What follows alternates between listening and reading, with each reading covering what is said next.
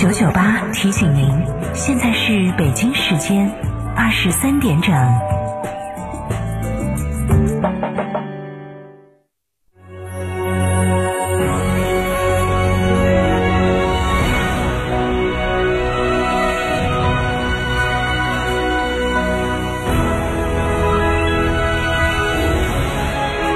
成都的声音，FM 九九点八，成都电台新闻广播。苏东温泉养生，定在海螺多景区内购奶神汤温泉酒店，雪山怀抱中享专业地质冰川温泉，畅游海螺沟，看雪山冰川，探秘原始森林，享藏式美食。客房预订，寻成都广电一路通国旅六六零零二三四五。唉，当年光顾着买好地段了，怎么就没想过这么吵？自从搬过来就没睡过一个好觉。关窗户有啥用？这么几年了，啥招都使了。哎，这就是你新换的通风隔音窗，这么管用？早几年你怎么不买？是我们来迟了。二零二一年，成都电台独家代理上市公司专利技术产品通风隔音窗，通风的同时隔噪声，通风除雾霾，适用于公路、铁路沿线、机场、闹市区等受到噪音污染的卧室、办公室、休息室等场所。通风的同时隔离声量高达三十到四十五分贝，相当于一堵墙的隔声性能。天成独家代理通风隔音窗，给你一个半山别墅般的睡眠环境。详询零二八八四三五六九二八。八四三五六九二八，九九八快讯。这里是成都电台新闻广播，来关注这一时段的九九八快讯。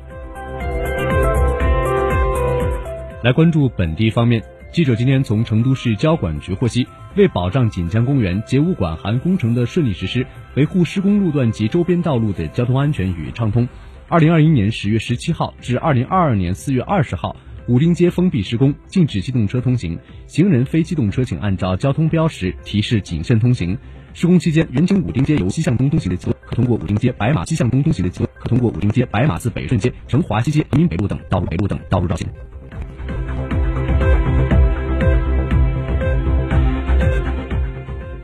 十月十二号，从成都市教育局获悉，成都市中小学生二零二一年九月一号开始上学，本学期结束时间为二零二二年一月十八号，行课时间为十九周。高中阶段学生放假时间为二零二二年一月二十二号，行课时间二十周。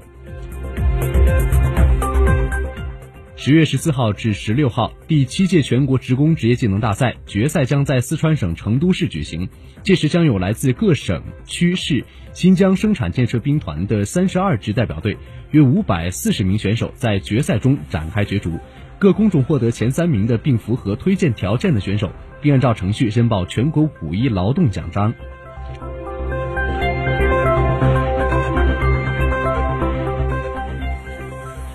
天府发布消息，天府总部商务区将建成总建筑面积达到三十万平方米商业综合体项目，其中十五万平米为超大型购物中心——成都天府大悦城。自二零一九年大悦城项目启动以来，成都天府大悦城又迎来了新的消息：大悦城将于明年年中封顶，二零二三年底正式开业。此外，在总部楼宇方面，中冶天府大厦项目已进入竣工验收阶段，传化中心竣工验收。在商业配套方面，雪莲堂近现代美术馆即将亮相。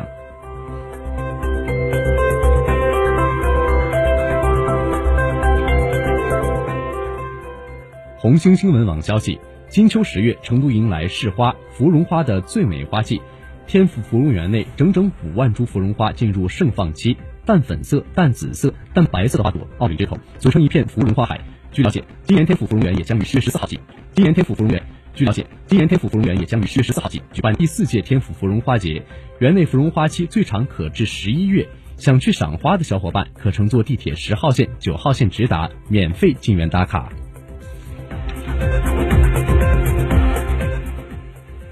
来关注国内方面，国家主席习近平十二号宣布，中国正式设立三江源、大熊猫、东北虎豹、海南热带雨林、武夷山等第一批国家公园。近日，中共中央办公厅、国务院办公厅印发《关于推动现代职业教育高质量发展的意见》，其中提出到，二零二五年职业本科教育招生规模不低于高等职业教育招生规模的百分之十。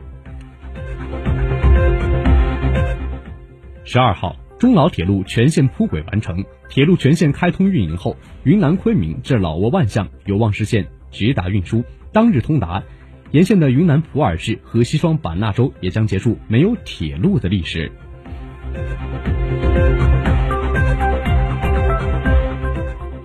交通运输部消息，截至今年九月，交通联合卡全国发行总量呢达到了一点二三亿张。用户持任何一张带有交通联合标识的交通卡通，可在全国三百一十四个地级以上的城市和六百零九个县级城市乘坐公交、地铁、出租车等公共交通工具。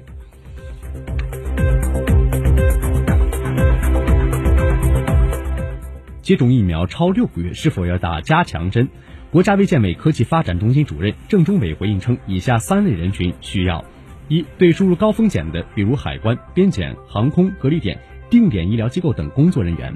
二、免疫功能相对低的人群以及六十岁以上人群；三、由于工作、学习、交流需要要到人群；三、由于工作、学习、交流需要要到人群；三、由于工作、学习、交流需要要到境外以及高风险到境外以及高风险地区或者国家的。目前现阶段是否要对全人群开展接种六个月后的加强免疫？专家建议还在进一步研究，并要求根据疫情情况呢做出严格判断。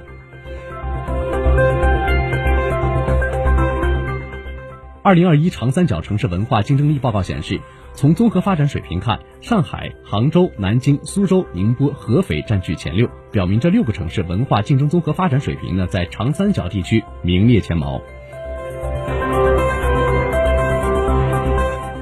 根据全国房价行情网的数据，二零二一年全国十四座主要的城市房租呢同比都在上涨，而且不管是整租还是合租，部分城市的涨幅呢都比较明显。如果你要合租，北京和上海呢，仍然是中国合租租金最高的城市，平均月租金保持在两千五百元左右。广州、深圳等城市的租金同比增长最明显，均超过了百分之二十五。